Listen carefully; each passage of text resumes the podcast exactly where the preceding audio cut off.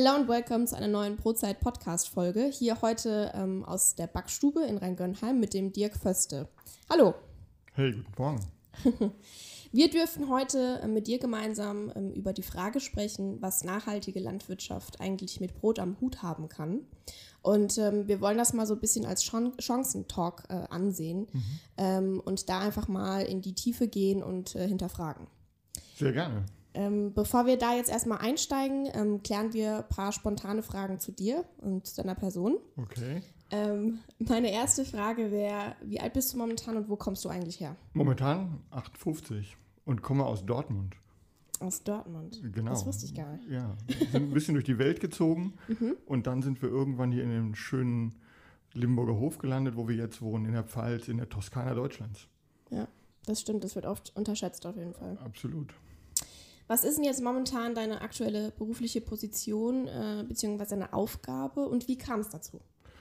Ja, was ich schon sagte, wir sind viel durch die Welt gezogen. Ne? Ich habe äh, Biologie studiert und dann Nachernteverfahren studiert und bin dann irgendwann in zehn Jahren Weltraumforschung gewesen, habe halt in den USA gelebt, bei NASA gearbeitet, diverse Shuttle-Missionen betreut und irgendwann Pflanzenzüchtung gemacht. Also es hat mich immer wieder irgendwie zur Landwirtschaft zurückgezogen und bin dann irgendwann über diese, diese die Möglichkeit bei der BSF gelandet und habe dort im Saatgutbereich gearbeitet, im Pflanzenschutzbereich gearbeitet. Und irgendwann vor zehn Jahren habe ich die Abteilung Pflanzenschutz äh, im Prinzip aufgebohrt in Richtung Nachhaltigkeit, Nachhaltigkeit und Produktsicherheit, habe das für eine Zeit lang gemacht und habe dann die letzten sieben Jahre für die gesamte BSF die Nachhaltigkeit geleitet und bin jetzt wieder zurück in der Landwirtschaft. Also es zieht mich immer wieder zurück zur Landwirtschaft, egal was ich versuche und äh, leite jetzt die Abteilung, die nennt sich im Prinzip Registrierung aller Produkte, die wir im, im Pflanzenschutz und im Saatgutbereich anbieten. Ich bin für Nachhaltigkeit verantwortlich, aber auch für Public Affairs.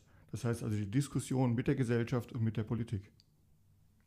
Klingt echt mega.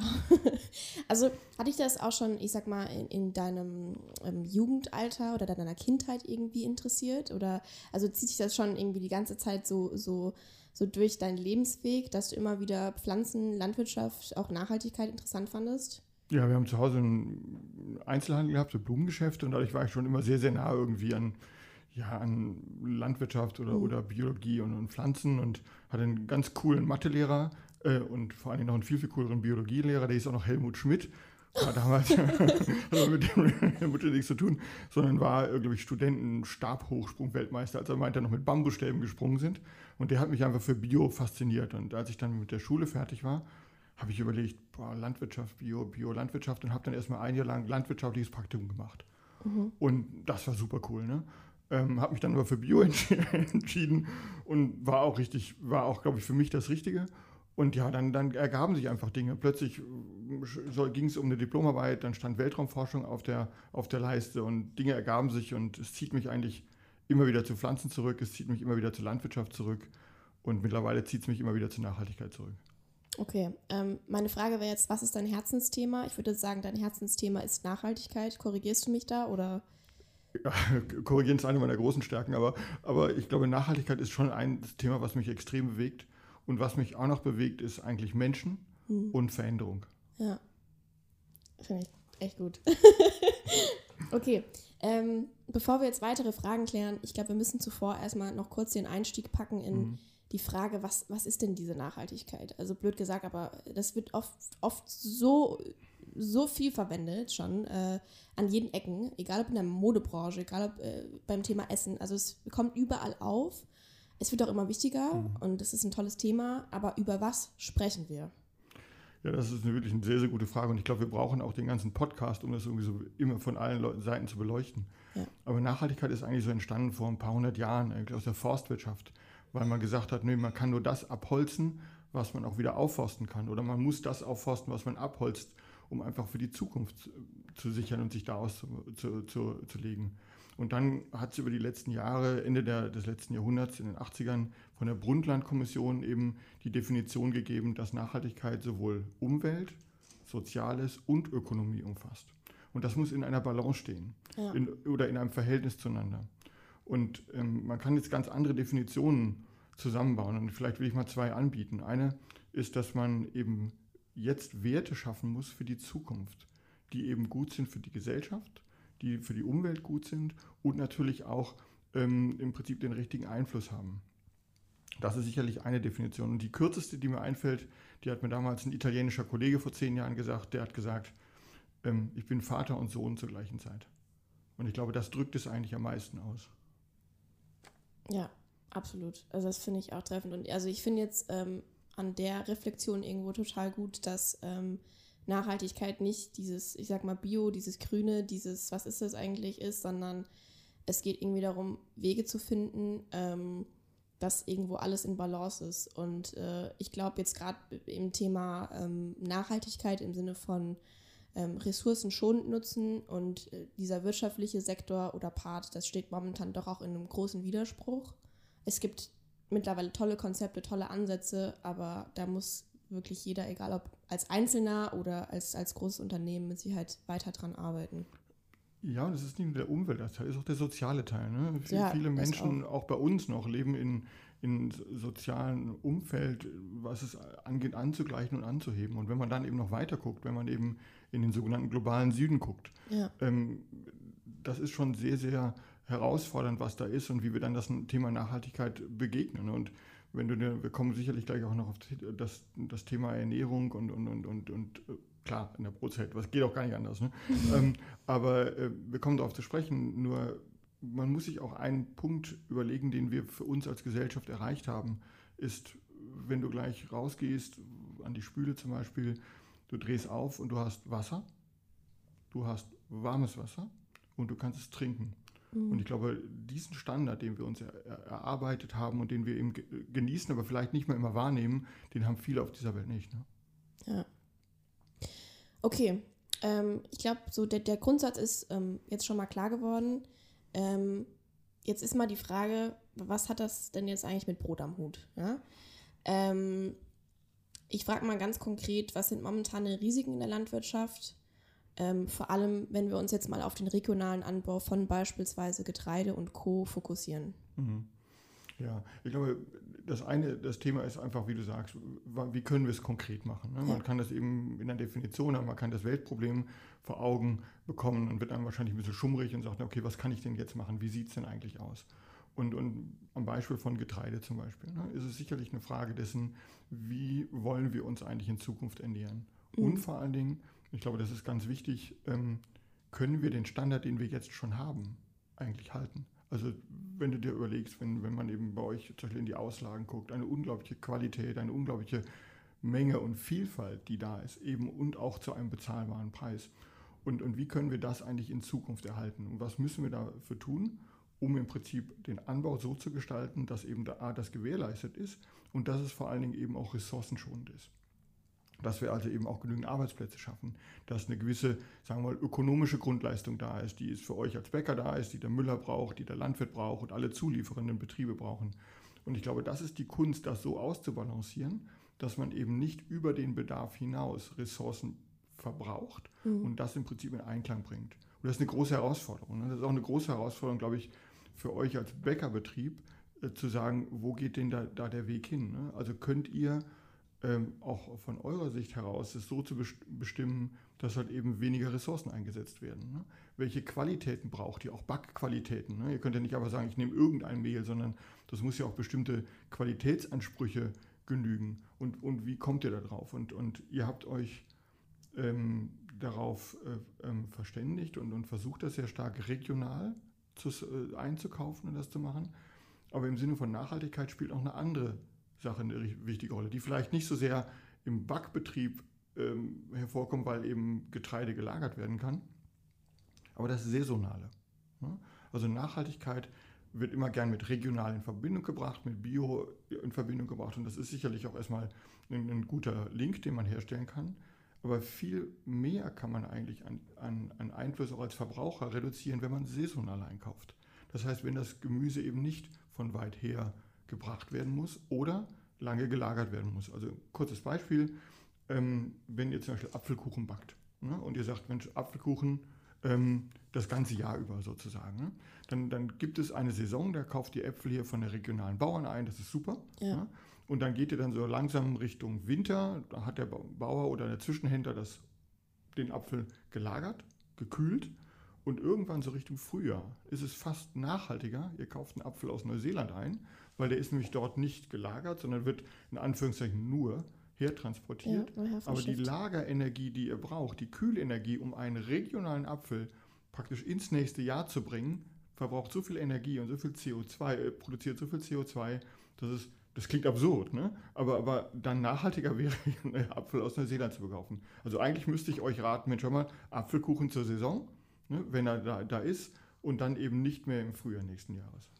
Okay, also kurzer Sum zu der Frage. Ähm, du würdest jetzt sagen, dass ähm, die Risiken, die wir momentan in der Landwirtschaft haben, oder ich sag mal der Ist-Zustand, der an manchen Stellen vielleicht irgendwo neu gedacht werden muss, ähm, dass wir uns wieder mehr auf dieses ähm, regionale aber vor allem saisonale ähm, irgendwie fokussieren müssen. So wir alle als, ich sag jetzt mal, deutsche Gesellschaft.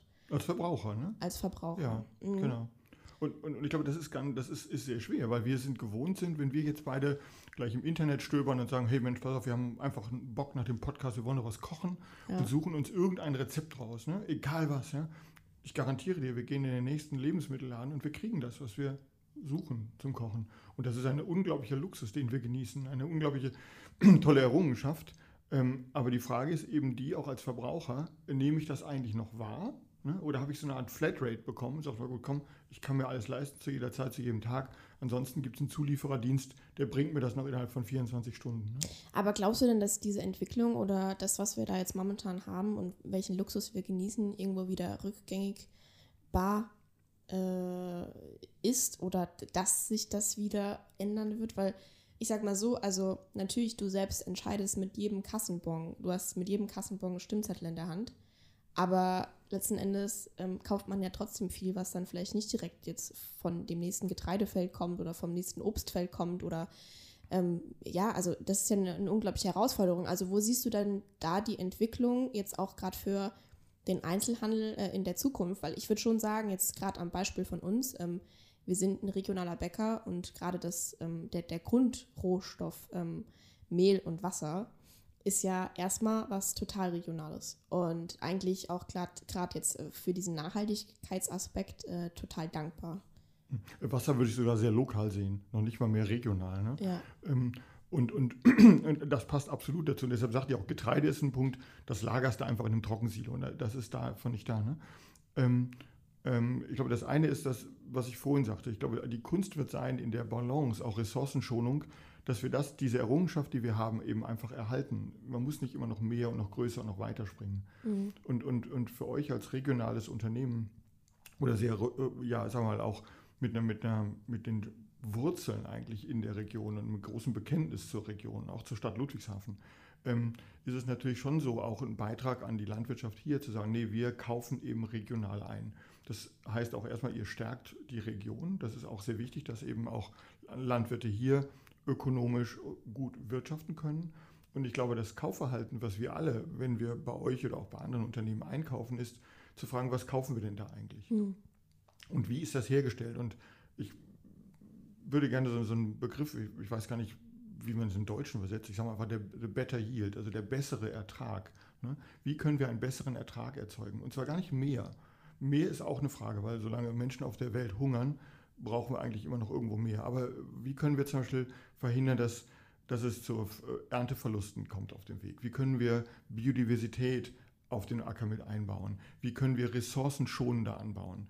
Ähm, was für Möglichkeiten haben wir auch ähm, neue Technologien einzusetzen, um das eigentlich zu bewirtschaften. Und ich glaube, das ist der bessere Ertrag, den wir produzieren können. Ja. Das heißt, die Tonne Getreide, die Tonne Mehl, die bei euch nachher in einem Brot landet oder Broten natürlich landet, wie kann man das besser machen? Mhm. Also wie könnt ihr oder wie können wir gemeinsam, ich meine BASF als, als auch, auch Lösungsanbieter für Landwirtschaft, wie können wir gemeinsam etwas schaffen, dass im Prinzip jedes Kilo Brot, was wir als Verbraucher essen, jedes Brötchen, was wir essen, weniger umweltbelastend ist, im Sinne von ressourcenschonend ist.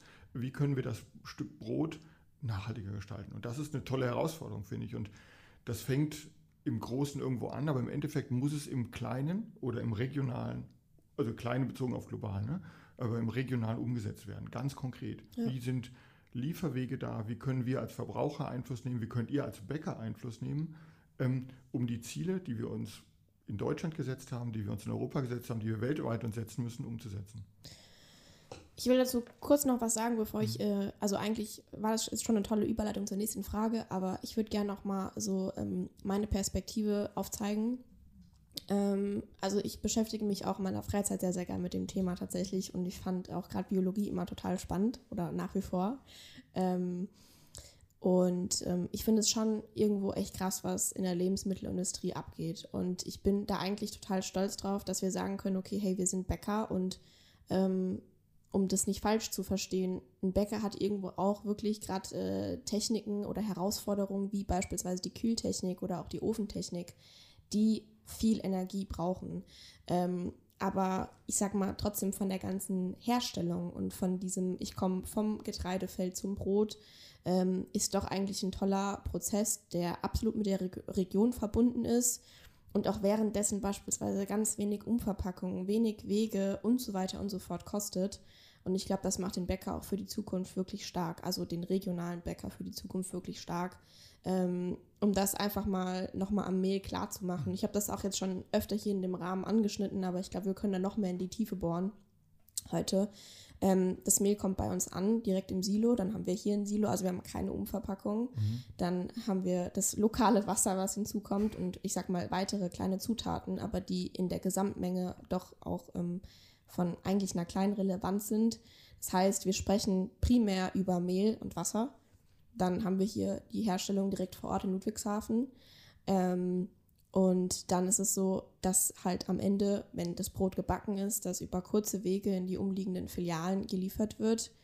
Ähm, und wir haben bis vor Ort eigentlich gar keine Verpackung beispielsweise. Und ähm, natürlich übergeben wir dann unser Brot, unsere Brötchen an der Ladentheke ähm, in, in einer Papiertasche, sag ich mal. Wir haben jetzt auch neu unsere Brotbeutel, was super cool ist. Ich meine, da kann man auch gucken, dass man als Verbraucher da vielleicht auch selbst mal eine Tüte mitbringt.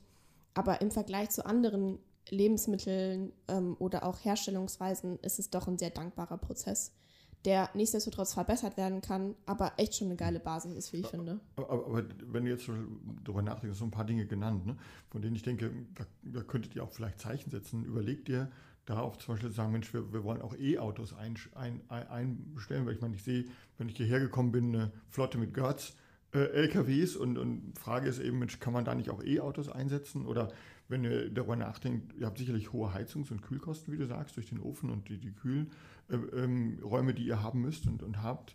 Äh, denkt ihr darüber nach, die vielleicht auch CO2 zu, freizustellen? Boah, das kann ich jetzt so gar nicht genau beantworten, muss ich ganz ehrlich sagen. Ich bin, also das ist schon auch ein sehr ähm, konkreter Ablauf und Prozess, aber wir haben beispielsweise ein Wärmerückkopplungssystem, also die Wärme, die über den Ofen sozusagen abgestrahlt wird, die rück rückkoppeln wir und ähm, wärmen somit intern unser Wasser für die Spüle, für die, für die mhm. Duschen und so weiter und so fort. Also ich würde sagen, wir haben da auch einfach aufgrund dessen, dass wir so eine moderne Bäckerei ähm, hier haben oder eine, moderne Backstube haben, da schon viele Sachen, die unterschätzt werden und überhaupt gar nicht zu sehen sind. Aber natürlich kann man da immer besser werden, also um Gottes Willen. Und also ich finde es auch cool, den Prozess ähm, zu begleiten und ähm, da auch einfach dann vielleicht manche neue Wege einzuschlagen, ganz klar. Ja, wäre auch mal interessant zu sagen, welche Vision im Prinzip ihr auch entwickelt. Mhm. Ne? Ja. Also, ihr, ihr, weil ihr liefert ein Produkt ab, was wie ich finde, extrem für mich sehr positiv belegt ist. Ne? Ähm, tägliches Brot eigentlich auch irgendwo da ist. Und, und ihr könnt da sicherlich auch mit Signale setzen. Ne? Ja. Wie, wie, und, und das strahlt dann eben dann auch wiederum auf die Kette aus, dass ihr sagt, nee, pass mal auf, wir leben uns auch eben Dinge vor. Wir haben eine Vision, wo wir hingehen wollen mit Nachhaltigkeit ähm, und welchen Beitrag wir leisten können. Und ja. sicherlich gibt es, das kenne ich aus, aus meinem Beruf auch immer wieder, es wird immer Leute geben, die sagen, nee, das reicht mir nicht, das ist nicht gut genug. Aber ich glaube trotzdem, diesen Weg zu gehen und auch darüber zu reden, was geht und auch darüber zu reden, was nicht geht. Oder ja. warum es jetzt nicht geht und vielleicht in Zukunft besser geht. Ja. Ähm, also manchmal für viele Dinge, ähm, wenn du jetzt auf die Chemiebranche guckst, BASF halt direkt in der Nähe, ähm, geht es halt darum, wir wollen ja da auch die CO2-Mengen senken. Und da geht es halt darum, wir brauchen Technologien, ähm, die wahnsinnig viel Strom brauchen, grünen Strom brauchen. Und der muss auch erstmal zu uns kommen in den Mengen und zwar am besten jeden Tag zur gleichen Zeit und mit den Mengen. Und das sind Herausforderungen. Man muss die Vision haben und dann in die Richtung arbeiten. Dann werden sich Dinge dann auch wiederum ergeben. Ne? Mhm. Und ähm, wäre einfach zu, interessant zu sehen, dass man sagt, Mensch, wie können wir vom Landwirt zum Bäcker so eine gesamte ja, Wertschöpfungskette nicht nur eben regional betreuen, wie er das schon macht, sondern eben noch nachhaltiger machen. Ne? Und eben zu zeigen, welche Schritte werden denn da unternommen, auf dem Weg nachhaltiger zu werden. Du hast jetzt schon angesprochen, ähm, was für ähm, Ansätze es in der Landwirtschaft geben kann, gerade jetzt äh, an dem Beispiel vom Getreidefeld. Ich glaube, daran können wir uns jetzt ähm, ein bisschen ranhangeln, ähm, was für Chancen sich eröffnen. Also wir sind jetzt ja hier gerade in einem Chancentalk, das habe ich ja zuvor schon einmal erwähnt. Ähm, ich glaube, wir haben jetzt irgendwie auch viele, ähm, ich sag mal, Punkte thematisiert, die einfach äh, für uns alle in der Zukunft angepackt werden können und müssen. Ähm, wenn wir jetzt aber mal wirklich ähm, uns vorstellen, irgendwie auf, auf einem Getreidefeld zu stehen, ähm, wie ist es jetzt momentan? Ähm, was, für, was für Risiken oder was für Zustände gibt es da momentan, die verbessert werden können? Und welche Chancen eröffnen sich da? Ähm, geht da vielleicht noch mal ein bisschen mehr in die Tiefe? Und wir arbeiten da ja auch eigentlich gerade momentan gemeinsam an einem ganz, ganz tollen ähm, was man da vielleicht auch noch mal kurz besprechen oder durchlaufen kann. Mhm. Ja, also ich glaube, das Schöne an Nachhaltigkeit ist, man ist nie fertig. Ne? Das, das ja, ist ein bisschen das, ist ein bisschen das Dilemma irgendwie. Ne? Aber, aber ähm, ich glaube, es gibt die, was jetzt momentan, was wir gerade momentan sehen, und zwar nicht nur in Deutschland regional, hier in der Pfalz, sondern weltweit, die Landwirtschaft durchläuft eine Transformation, die hat sie noch nie in, der, in dem Maße gesehen. Und zwar durch die ganze Digitalisierung, die kommt. Ne? Mhm. Also es sind momentan unglaubliche Möglichkeiten und Chancen, wie du es gerade so schön formuliert hast, ähm, die in der Landwirtschaft jetzt einfach ankommen. Ne? Also es, es, werden Verfahren, digitalisierte Verfahren. Also man kann Pflanzenkrankheiten äh, über, äh, über eine App feststellen, indem man einfach die Pflanze abfotografiert, die, die App gleicht das an, man sagt, welche Krankheit da ist. Man kann über digitale ähm, Systeme, die wir auch bei BSF anbieten, feststellen, welcher Krankheitsdruck da ist. Es kommt dann zu einer Empfehlung, muss ich überhaupt spritzen? Ne? Muss ich überhaupt Pflanzenschutz ausbringen? Ähm, die, oder andere Frage ist, muss ich überhaupt düngen? Macht Düngen überhaupt Sinn in diesem Maße? Oder wenn ja, mit wie viel? Also es wird eine ganz neue Form von Landwirtschaft geben, die viel, viel fein dosierter und feingliedriger ist in, in dem Schutz. Und man muss sich jetzt ein Landwirt, ich, ich simplifiziere das jetzt und das ist ähm, einfach nur für das, für das Bild. Ein Landwirt fällt eine Entscheidung, er hat ein, ein, ein, ein Stück Land, das sein eigen ist oder das er gepachtet hat und das ist das, was er besitzt. Und da möchte er auch und muss er auch ähm, für Sorge vertragen. Nicht nur heute, für, sondern für morgen und für übermorgen. Das heißt, in der Vergangenheit und auch heute und morgen wird der Landwirt immer das Beste tun, um seinen Boden, sein, das ist praktisch sein, wenn du so willst, seinen Backofen, seine Backstube optimal zu bewirtschaften für einen langfristigen Erfolg. Und ähm, deshalb bringt er Dinge oder hat er Dinge auch immer schon gezielt ausgebracht. Aber jetzt mit Digitalisierung wird er sie noch gezielter ausbringen. Er wird genau sagen, wann muss ich welche Maßnahme machen. Und er fällt zwei Entscheidungen welches, welches Getreide oder welche Fruchtart baue ich an mhm. und welche Sorte baue ich an. Und dann hängt er sehr stark von Umweltbedingungen ab und natürlich seinem Boden und den Parametern. Und, und da helfen ihm die digitalisierten Möglichkeiten, jetzt genau das abzustimmen und zu machen, was, was er eigentlich machen muss und was er tun kann, um seinen Ernteerfolg zu optimieren. Wie kann er den besseren Ertrag er, erzielen? Ne? Wie kann er noch weniger Ressourcen einsetzen für einen verbesserten Ertrag? Wie kann er zum Beispiel und wo kann er Biodiversitätsmaßnahmen einbauen. Sagt er zum Beispiel, ich habe einen bestimmten Hof und sagt, auf meinem Hof gibt es bestimmte Flächen, die sind dafür geeignet, Ökosysteme aufzubauen. Ökosysteme müssen miteinander verbunden sein. Das nützt nichts. Du hast einen kleinen, eine Hecke oder einen Randstreifen hier und dann drei, vier, fünf Kilometer den nächsten, sondern man muss sie idealerweise verbinden können, dass Tiere, aber auch zum Teil Pflanzen sich eben dort ausbreiten können. Also Biodiversität heißt ja eigentlich Vielfalt in dem ja. Maße, eine biologische Vielfalt. Und auch das kann er mit digitalisierten Methoden machen, wo er sagt, wo ist denn die richtige Stelle, um Biodiversität durchzuführen? Fast schon, er baut auf dem einen Fläche Getreide an und auf der anderen Fläche baut er Biodiversität an, um eben Bienen, Insekten, ähm, aber auch, wichtig, Bodenflora äh, äh und Fauna mitzufördern. Ne? Also es ist eine unglaubliche Chance, die sich jetzt momentan ergibt aber auch eine große Herausforderung für die Landwirtschaft. Das bedeutet Investitionen, die getätigt werden müssen. Ja. Zum Teil auch in Maschinen mit verbesserten Applikationstechnologien. Ähm, das ist eine Herausforderung, auch die technisch zu begleiten ist, vom Know-how und von der Weiterbildung. Und wir sehen ganz viele, ganz tolle, auch, auch junge Landwirte, die genau das mitnehmen. Eine ganz andere Art, mit Technik umzugehen, das zu verstehen. Ich will nicht sagen, dass die älteren, reiferen Landwirte das nicht auch tun, Aber bei den Jungen ist einfach automatisch einfach da, dass diese Technik, ja, Liebe, Zugang viel, viel positiver ist. Also eine irre Chance, die da ist, nicht nur hier in der Region, sondern eben deutschlandweit, bundes- und, und europaweit. Worldwide weltweit. einfach. Aber es ist echt, echt eine coole Sache. Aber es ist Mhm. auf der anderen Seite auch eine echte Herausforderung. Ja, Denn wenn du dir anguckst, welche warmen und heißen Sommer wir die letzten Jahre hatten, ja, der Klimawandel fördert hier wirklich, äh, hält Einzug mit unregelmäßigen, sagen wir mal, Wetterzyklen, aber auch mit viel Trockenheit. Das ist in der Region, wenn wenig Wasser da ist, ist das dro- droht der Ernteausfall. Wir haben Qualitätsverluste im Weizen, im Getreide, die ihr wahrscheinlich beim Backen sehr stark zu spüren bekommt. Ähm, auch das muss ausgeglichen werden ne, in der Form. Und das ist für Landwirte eine große Herausforderung, weil sie Ja. müssen auch ökonomisch wirtschaften. Und das Gleiche gilt für den Müller, das Gleiche gilt für euch auch. Ähm, Und die, die Frage ist nachher, es muss für die Verbraucher auch bezahlbar, bezahlbar bleiben. Ne? Ähm, welche Forschungsansätze gibt es denn jetzt momentan in der Landwirtschaft? Ähm, du hast jetzt ja schon gesagt, wir haben immer heißere Sommer als Beispiel. Und Mhm. vor allem, welche Erkenntnisse gibt es denn jetzt, ich sag mal, für dieses Jahr oder für letztes Jahr? Ja, die, die also Forschung hat aber den Vorteil und Nachteil, dass es meistens nicht mehr so schnell geht. Ne? Mhm. Ähm, wenn du zum Beispiel siehst, so ein Pflanzenschutzmolekül braucht bis zu 10, 12 Jahren von der ersten äh, Pipettenspitze bis zur Markteinführung. Ne? Ähm, wenn du dir so Sortenzüchtung anguckst, 5, 6, 7, 8 Jahre gehen da weg wie nichts.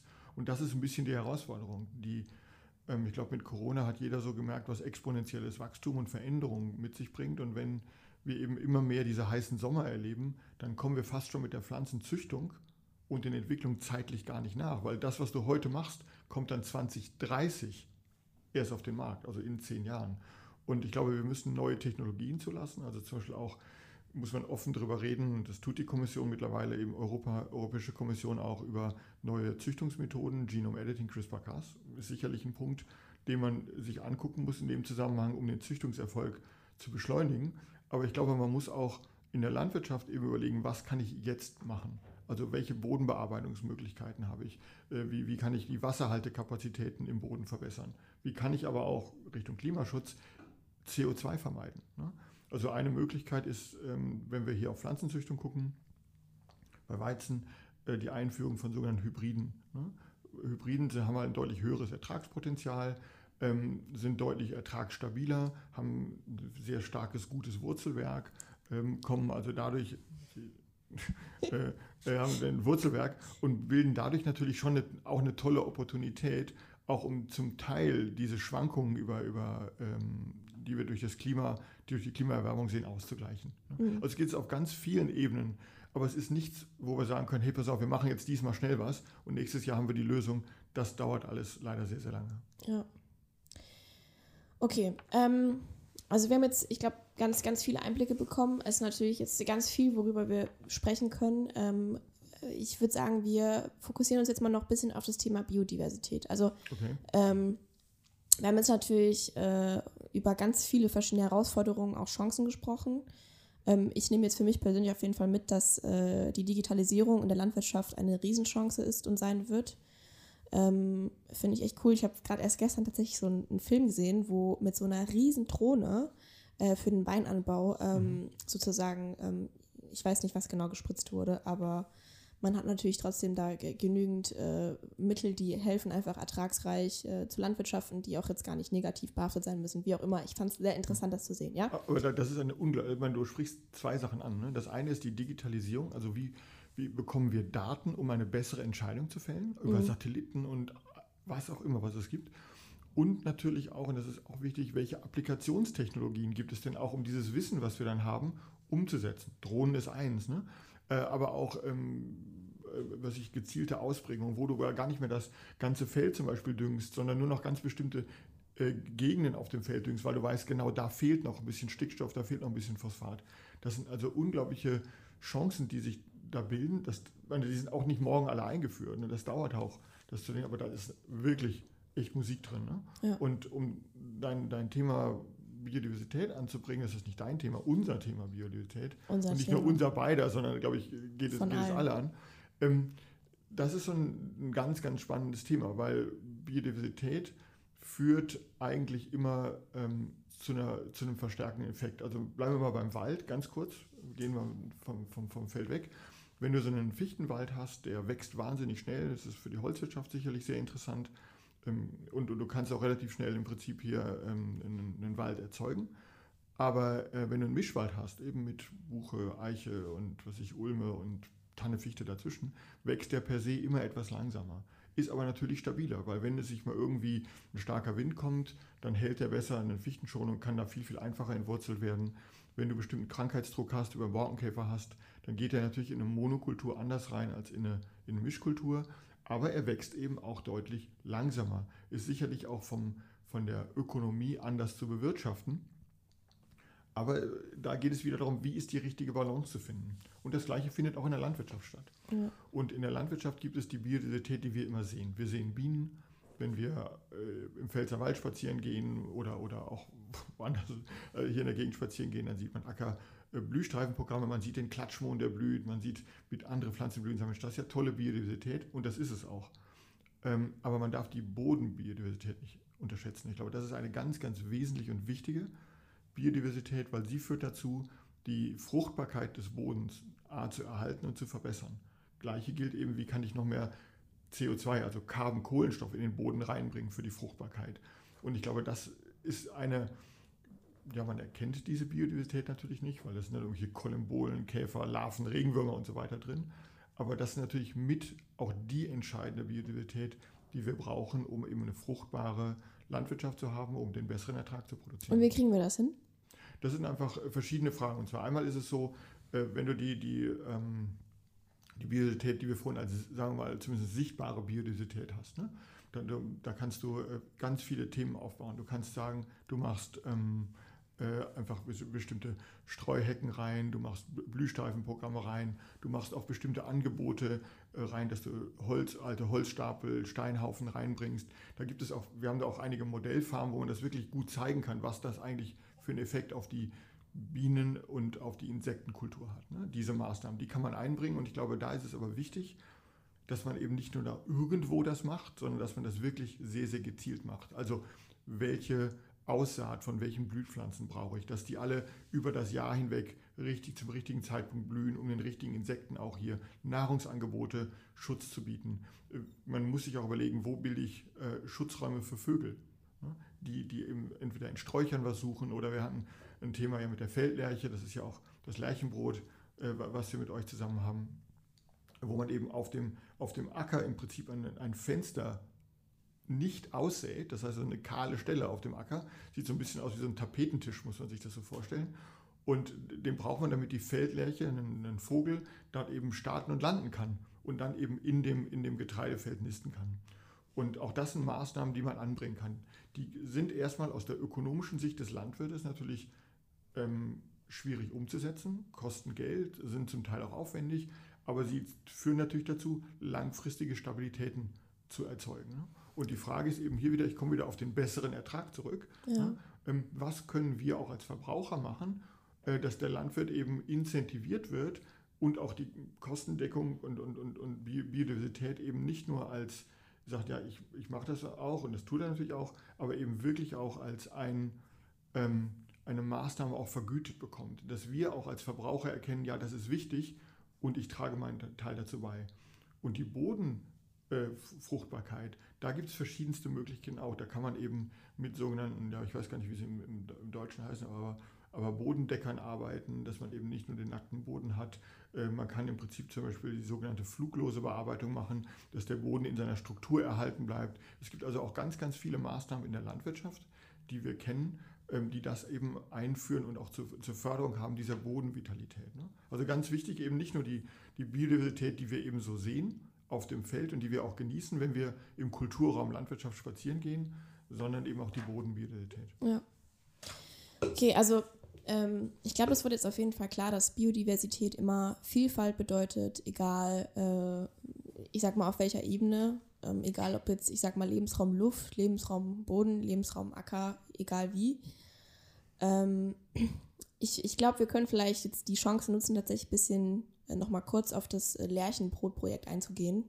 Also wir haben jetzt ja ähm, schon mal quasi von dir nochmal ganz, ganz äh, gut erklärt bekommen, was ähm, ja dieses Projekt ausmacht oder es gerade vor Ort beim Landwirt ausmacht. Also Das Ziel ist es sozusagen, ähm, den Lebensraum, die Vielfalt ähm, dieser Feldlerche zu schützen, indem wir ein unberührtes Stück Feld haben, wo die Feldlerche leben kann, äh, wo sie brüten kann, wo der Lebensraum gesichert wird, nachhaltig gesichert wird. Und natürlich ist das ganz, ganz schwer zu erklären, aber wir können es ein bisschen auf eine andere Ebene transportieren und wir haben jetzt ja auch für uns die letzten Tage dieses Projekt reflektiert. Also ich finde den Gedanken an sich total interessant. Ähm, ich glaube, es war sehr schwer, das an den Endverbraucher zu kommunizieren und daran wollen wir arbeiten. Das ist mit Sicherheit auch eine gute Möglichkeit, wenn wir darauf nochmal kurz hier eingehen und vielleicht auch in Zukunft das nochmal genauer besprechen. Mhm. Ähm, also ich sag mal so, ich gebe jetzt einen kurzen Einblick, meine Worte dazu. Wir wollen das Projekt nicht loslassen oder fallen lassen. Wir wollen das so machen, dass wir sozusagen ähm, weiterhin dieses Konzept beim Landwirt äh, etablieren. Wir als Bäckerei ähm, eine gewisse ähm, Menge Mehl dann sozusagen in Tonnen gesehen, sagen wir äh, 100 Tonnen abnehmen, die von diesem Feld kommen, wo dieser aktive ähm, Vielfaltschutz sozusagen praktiziert wird.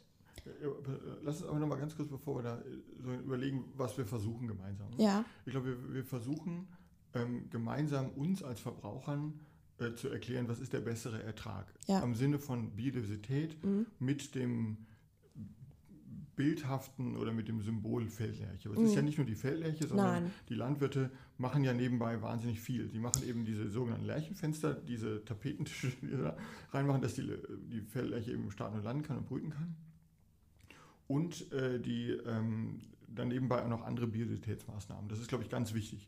Also man könnte sagen, ganz kurz, ich unterbreche, ja. aber wenn ich jetzt mal die Feldlerche bin, dann kann ich ja sagen, so, hallo, hier spricht die Feldlerche. Und ich würde mir von euch gern wünschen, dass ihr die Vielfalt, meinen Lebensraum, beziehungsweise die Vielfalt in meinem Lebensraum schützt und unterstützt. Und da spreche ich nicht nur für mich, sondern auch für all meine Kameraden und Freunde sozusagen. Genau, sozusagen. Du bist sozusagen, sagst du, ich fühle mich eben nicht nur alleine wohl, sondern eben wirklich in einem Surrounding, wo eben auch, auch, auch Blühstreifen sind, wo, wo Schutzmaßnahmen sind für andere Vögel und, und, und das aus dem Maße da ist. Und, und ich glaube, was wir versuchen, ist gemeinsam eben äh, am Beispiel von Brot zusammen mit euch ähm, zu zeigen, mit Spaß auf, kann man diesen Wert, den wir eben auch im Sinne von Nachhaltigkeit bei der Landwirtschaft, über die Landwirtschaft erzeugen, wie können wir den an den Verbraucher, an uns, an Konsumenten eigentlich weitergeben? Wie können wir eigentlich so ein, wir hatten du hast vorhin, glaube ich, gesagt, wir begehen uns auf eine andere Ebene bei Nachhaltigkeit, manchmal so eine abstrakte Ebene. Ne? Ja. Wie können wir das ganz konkret machen? Und ich glaube, das ist der Punkt, den wir gemeinsam versuchen, wo wir sagen, wir bringen die sogenannten Spieler in der Wertschöpfungskette zusammen, um zu sagen, jawohl, lass uns das äh, Thema Biodiversität am Beispiel von Lerchen, äh, der Feldlerche klar machen, aufzeigen, was können wir als Verbraucher tun mit unserem, du hast vorhin so nett gesagt, mit dem Kassenbon entscheiden, wie können wir als Verbraucher eigentlich sagen, Mensch, pass mal auf, ich kaufe ein, weil ich weiß, da steckt eben ein Projekt hinter, das hat Biodiversität zum Ziel. Ganz, ganz konkret. Ne? Ja. Und ich glaube, das ist eine, ein ganz tolles Beispiel, das zu tun, zeigt aber auch, und du hast es gerade auch angedeutet, ähm, das ist kein Projekt, was man eben zwei, drei Wochen machen kann. Das muss man mhm. wirklich mit ganz viel Herzblut, mit ganz viel Liebe machen und mit, mit, mit, mit auch dem Bewusstsein, dass es länger dauert, ne, um das zu tun. Weil was wir auch wollen, ist ja auch, wir wollen ja die Landwirtschaft eben nicht nur mal kurz eben ändern, sondern wir, wir gucken, und ich meine, ich gucke guck auf dich, ähm, ich bin jetzt zwei, drei Tage älter als du, ich gucke guck auf meine Kinder, die Veronika und den Tim, ähm, die, die äh, ihr seid alle so im gleichen Alter, das ist eure Zukunft. Ne? Ja. Und, und ich sage für mich einfach, ich möchte die Verantwortung, ich werde die Verantwortung eben übernehmen, meinen Teil dazu beizutragen, dass eure Zukunft da ist. Und wenn du eben jetzt siehst, wir, ich weiß gar nicht, ob wir ihn schon hatten oder dann, wenn, dann kommt er jetzt gleich, der sogenannte erste Erdentag. Das heißt, wir haben dann im Prinzip eigentlich schon von den klassischen drei Erden, die wir in Deutschland verbrauchen, ja, die erste schon rum. Und ich meine, das kann so nicht weitergehen. Und da müssen wir, glaube ich, anpacken. Und das ist, Lerchenbrot ist ein Beispiel.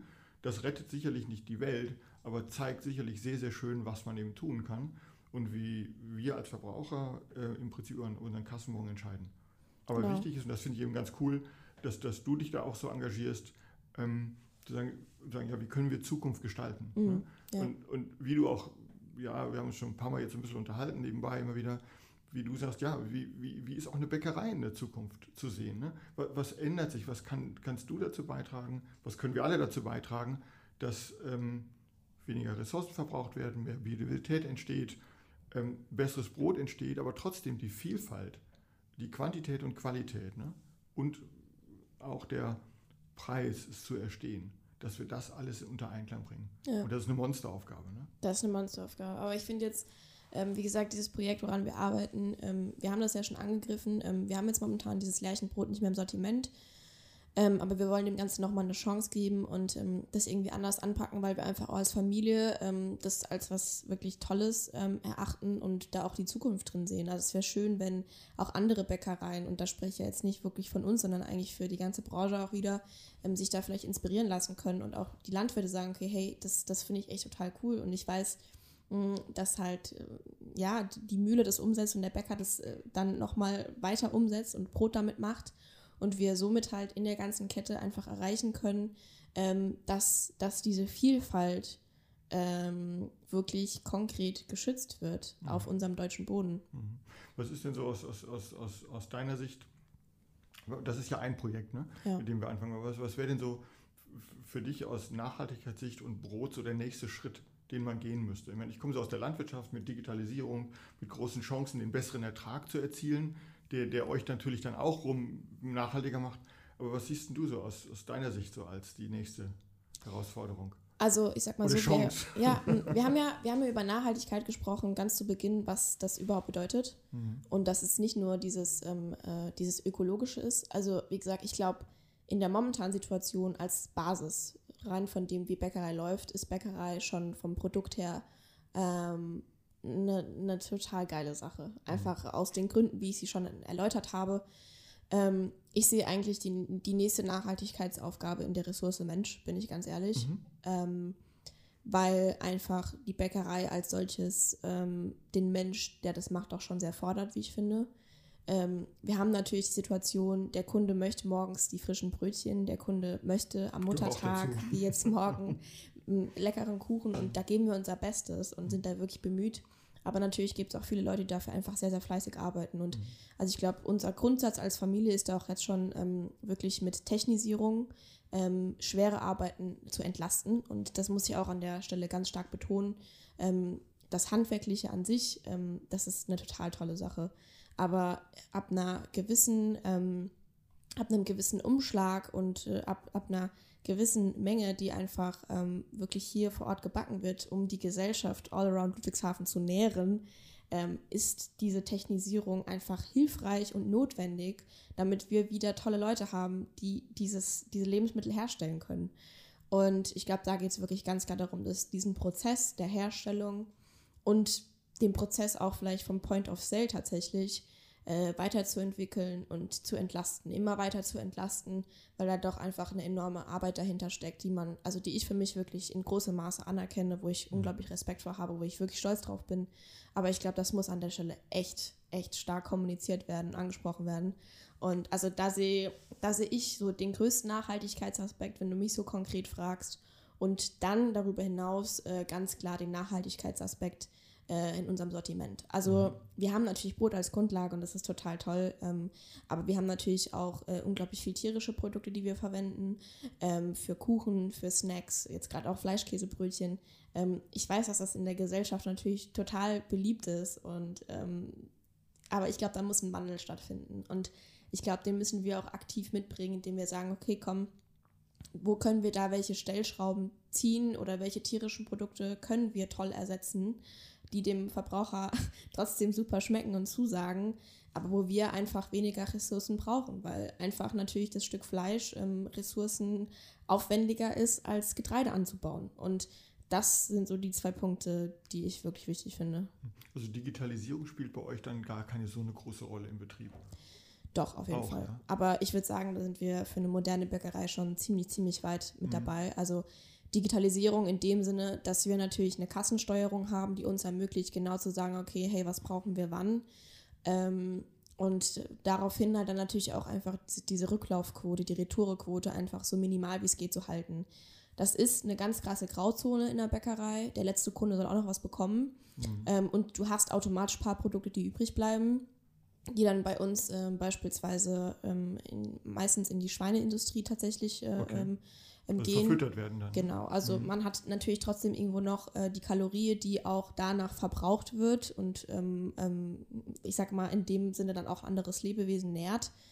Ähm, aber das ist wirklich ganz schwer. Also die Retourequote ähm, einfach ähm, gut anzupassen, gut zu steuern und den ganzen Prozess halt darauf auszurichten, dass man ähm, genügend da hat, aber das, was halt am Ende des Tages dann doch noch übrig bleibt, so minimal wie es geht zu halten. Hm. Und, und eure Sorge ist dann, wenn eben ein Kunde reinkommt und sagt, er findet dann das und jenes Brot nicht mehr, dass er dann geht und sagt, dann gehe ich halt zum Nachbarn oder, oder wo immer und hole es dann, ne? Oder was ist? Ja, also ich glaube vielleicht, das ist ähm, auch was, was einfach vom Kunden mittlerweile so ist, weil mhm. wenn ich jetzt in den Supermarkt gehe, ist es ja genauso und es wird auch schwer sein, sich davon zu lösen, aber man kann vielleicht trotzdem eine andere Kultur, eine andere Stimmung schaffen, der, in der man einfach sagt und lebt, okay, hey, wir müssen nicht direkt um 5 Uhr morgens hier mit allem dastehen und wir müssen auch abends um 18 Uhr nicht mehr mit allem dastehen. Und das, was es gibt, das gibt es dann noch und alles andere wird so lange verkauft, bis, ähm, bis halt nichts mehr da ist. Und mhm. das ist ganz schwer, da alle abzuholen und jeden Kunden glücklich machen zu können. Ähm, aber dahingehend spielt für uns natürlich Digitalisierung ähm, neben den Prozessen auch in der Backstube ähm, ein unglaublich großer, ähm, das ist ein unglaublich großer Spieler bei uns. Äh, aber den, den spielen wir schon in großem Maße, würde ich sagen. Und du sprichst, glaube ich, einen ganz, ganz sensiblen Punkt an. Ne? Das ist im Prinzip, äh, also das Brot, was du nennst, ist Retour. Ne? Mhm. Und, und ähm, was ja gebacken ist für einen Zweck, uns zu ernähren und genau. dann im Prinzip sagt, jawohl, komm, wir finden noch einen Weg, der halbwegs auch, auch akzeptabel ist, es eben an, an Tiere zu verfüttern. Ähm, aber das ist natürlich schon eine hohe Kunst, das glaube ich so auszupendeln, dass diese Retour so gering wie möglich ist. Ökonomisch gesehen verständlicherweise, aber auch aus dem Nachhaltigkeitsaspekt heraus. Und, und äh, du sprichst einen Punkt an, der ist aber extrem schwer auch aus meiner Sicht zu kommunizieren. Und deshalb freue ich mich auch wieder auf den Podcast, dass man es hier zumindest schon mal thematisieren kann im, im, im Kreis. Ähm, das Kundenverhalten. Ne? Wenn ich eben sage, ich habe dann eben diesen jenes Brot nicht, dann nehme ich eben ein anderes Brot ähm, was noch da ist und, und, und gestalte damit mein Abendbrot, weil ich eben als letzter Kunde in, oder vorletzter Kunde in den Laden ge gehüpft komme. Um, und ich glaube, das ist eben das, was ich ganz zu Anfang meinte. Ne? Das, was wir jetzt haben, zu erhalten, ist eine große Kunst und bedarf wahnsinnig viel ähm, Aufwand. Das heißt also auch wirklich auch Kommunikations- und Verständnis, denn wir haben eine große Qualität, eine große Quantität, weil wenn heute das eine Brot nicht mehr da ist, morgen ist es ja wieder im Sortiment. Es ist ja, ja nicht, dass es jetzt dann weg ist. Und ähm, da das Verständnis auch vom Kunden zu haben, dass der dann sagt, nein, alles klar, ich verstehe das. Ähm, ich, ich trigger durch mein Einkaufsverhalten eben jetzt nicht noch, dass ihr dann mal zusätzlich drei, vier Brote mehr in den Laden stellt, die dann eventuell wieder zurückgehen. Ne? Ähm, ich glaube, es ist ein groß, eine große Herausforderung, das anzugehen, um eben auch euch für die Zukunft dann eben auch nachhaltiger aufzustellen. Ja. Und auf die CO2-Last kommen wir dann auch nochmal zu sprechen mit den Autos. ja, absolut. Ne?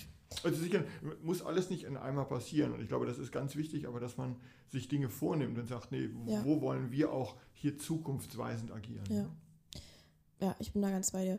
Ähm, also ich glaube, wir haben jetzt schon echt einen großen Einblick gegeben. Ähm, vielleicht können wir noch, noch eine Frage zum, zum Abrunden des Gesprächs äh, einmal in die Runde werfen. Wir haben jetzt viel über das große Ganze gesprochen. Kommen wir vielleicht nochmal zurück zu dir und zu deiner Family vor allem. Ähm, ich meine, du bist in dem Thema Nachhaltigkeit, äh, vor allem fokussiert auf Landwirtschaft, natürlich total drin. Ähm, sag doch mal so als kleines Abschlussmantra sozusagen.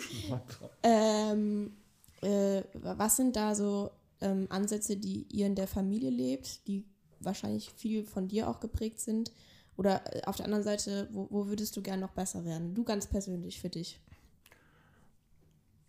Also ich gebe zu meine Nachhaltigkeit, es gibt schon Schwachstellen auch, wo ich sage, hey, da könnte ich definitiv besser werden, habe ich aber Schwierigkeiten, das zu, umzusetzen. Ich esse auch gerne mal ein sehr, sehr gutes Stück Fleisch und hätte echt Schwierigkeiten darauf zu verzichten. Aber wenn ich jetzt angucke, unseren Fleischkonsum über die letzten Jahre ist er dramatisch nach unten gegangen. Und, und ähm, Veronika hat da durch, durch verschiedene Produkte, die eben, du hast es gerade auch schon angesprochen, die eben pflanzlichen Ursprungs sind, die super total lecker sind, ne? total gut schmecken.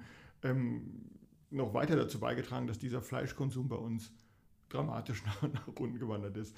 Wir, wir haben, fangen an, unser Haus, wir haben es ähm, mit, einer, mit Solarpaneln, mit Warmwasser ausgestattet. Ne? Ich habe jetzt auch noch den persönlichen Luxus, dass ich gar nicht zur Arbeit fahren muss, sondern ich laufe zur Arbeit mhm. oder fahre mit dem Rad. Gut, unter Homeoffice-Bedingungen, glaube ich, läuft fast jeder zur Arbeit. Vom Bett zum PC und dann wieder zurück. Bett, Kühlschrank, Dusche und zurück. ähm, ähm, aber auch so ist es so. Ich laufe so 10, 15 Minuten zur Arbeit. Das ist natürlich ein toller Luxus. Das ja. heißt, äh, auch in, die, in, diese Richtung geht es. Ähm, das nächste Auto wird ein E-Auto sein. Äh, das wird sicherlich auch in diese Richtung gehen. Also viele Dinge, die wir umsetzen, ich erinnere mich an viele sehr herausfordernde Diskussionen mit meinen Kindern, besonders auch mit Vero, ähm, die eben immer weiter fragt und fordert. Und, und viele Fragen in Nachhaltigkeit kann man nicht beantworten. Oder ich wüsste nicht, wie man sie beantwortet. Man muss sie einfach leben, erleben und, und weiterleben.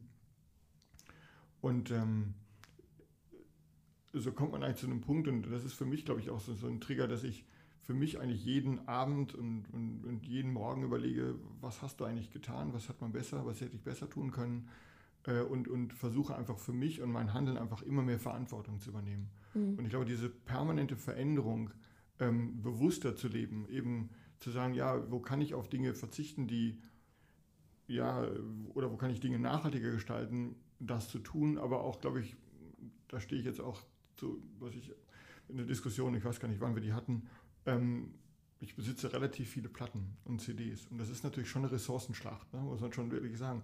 Und man könnte sagen, ja, lad die doch runter von Spotify. Ne? Und, und dann hast du gar keine Ressourcen, die du brauchst. Und das ist ein Luxus, auf den würde ich sehr, sehr ungern verzichten. Also es gibt so ein paar Dinge, von denen ich sage, da weiß ich, das ist nicht gut für meinen persönlichen Carbon Footprint. Ähm, die gehören aber zu meinem Wohlbefinden dazu. Mhm. Aber eben jeden Tag zu überlegen, nee, was kann ich anders machen, was kann ich besser machen. Und du hast ein ganz wichtiges Thema vorhin angesprochen, was mir auch auf dem Herzen liegt, ist, dass auf der einen Seite die Umwelt, das sind aber auch die Menschen. Ja. Eure Mitarbeiter, Mitarbeiter, Freunde, Kollegen, Nachbarn. Und unter Corona, glaube ich, noch wichtiger ist, wie können wir eigentlich da gesellschaftlich zusammenarbeiten und ja. das permanent zu verbessern. Das ist so ein bisschen so meine Herzensangelegenheit, die, die mich eben eigentlich jeden Tag antreibt, ob zur Arbeit ist oder privat. Das ist einfach, ja, Finde ich sehr interessant. Komme ich immer wieder auf die gleiche Sache zurück, ne? Ja, ist so. Ja, da, ja also das finde ich einen, einen, tollen Abschluss. Hast du, ähm, hast du denn jetzt noch eine Frage an mich oder äh, hast du noch irgendetwas hinzuzufügen zum Abschluss, sagen wir es so?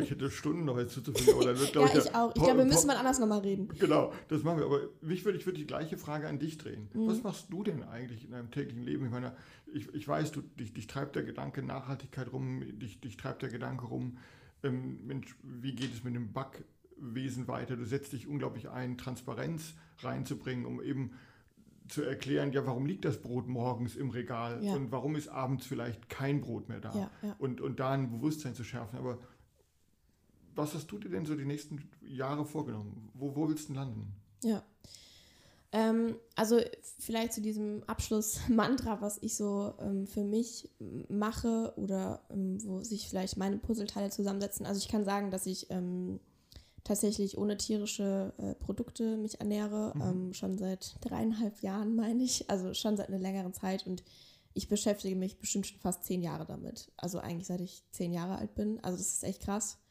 Ähm, und das ist sowas, ähm, einfach die, die Ressource ähm, Lebensmittel, ähm, was ein ganz, ganz großer Hebel ist, weil dieses, dieses Mittel zum Zweck erhält uns am Leben. Mhm. Und die Frage ist halt, wie wir es wie einsetzen. Und wir haben den Luxus hier ganz kritisch zu hinterfragen, was wir konsumieren. Und ähm, das ist so das, ähm, wofür ich tatsächlich stehe, wo ich dahinter stehe, würde ich sagen. Und ähm, wo ich sagen kann, wo ich besser werden kann, ist auf jeden Fall auch Mobilität ähm, also ich nutze sehr, sehr gerne mein Fahrrad, um Gottes Willen, aber ich habe momentan doch auch immer mal wieder recht weite Wege, die mit dem Auto am besten umzusetzen sind. Und das ist auch ein Luxus, den man genießt. Mhm. Ähm, aber da bin ich gespannt, was äh, in, in, in der Zukunft zum Thema Mobilität vielleicht auch da drin ist und sich verändern kann. Das muss ich ganz klar sagen.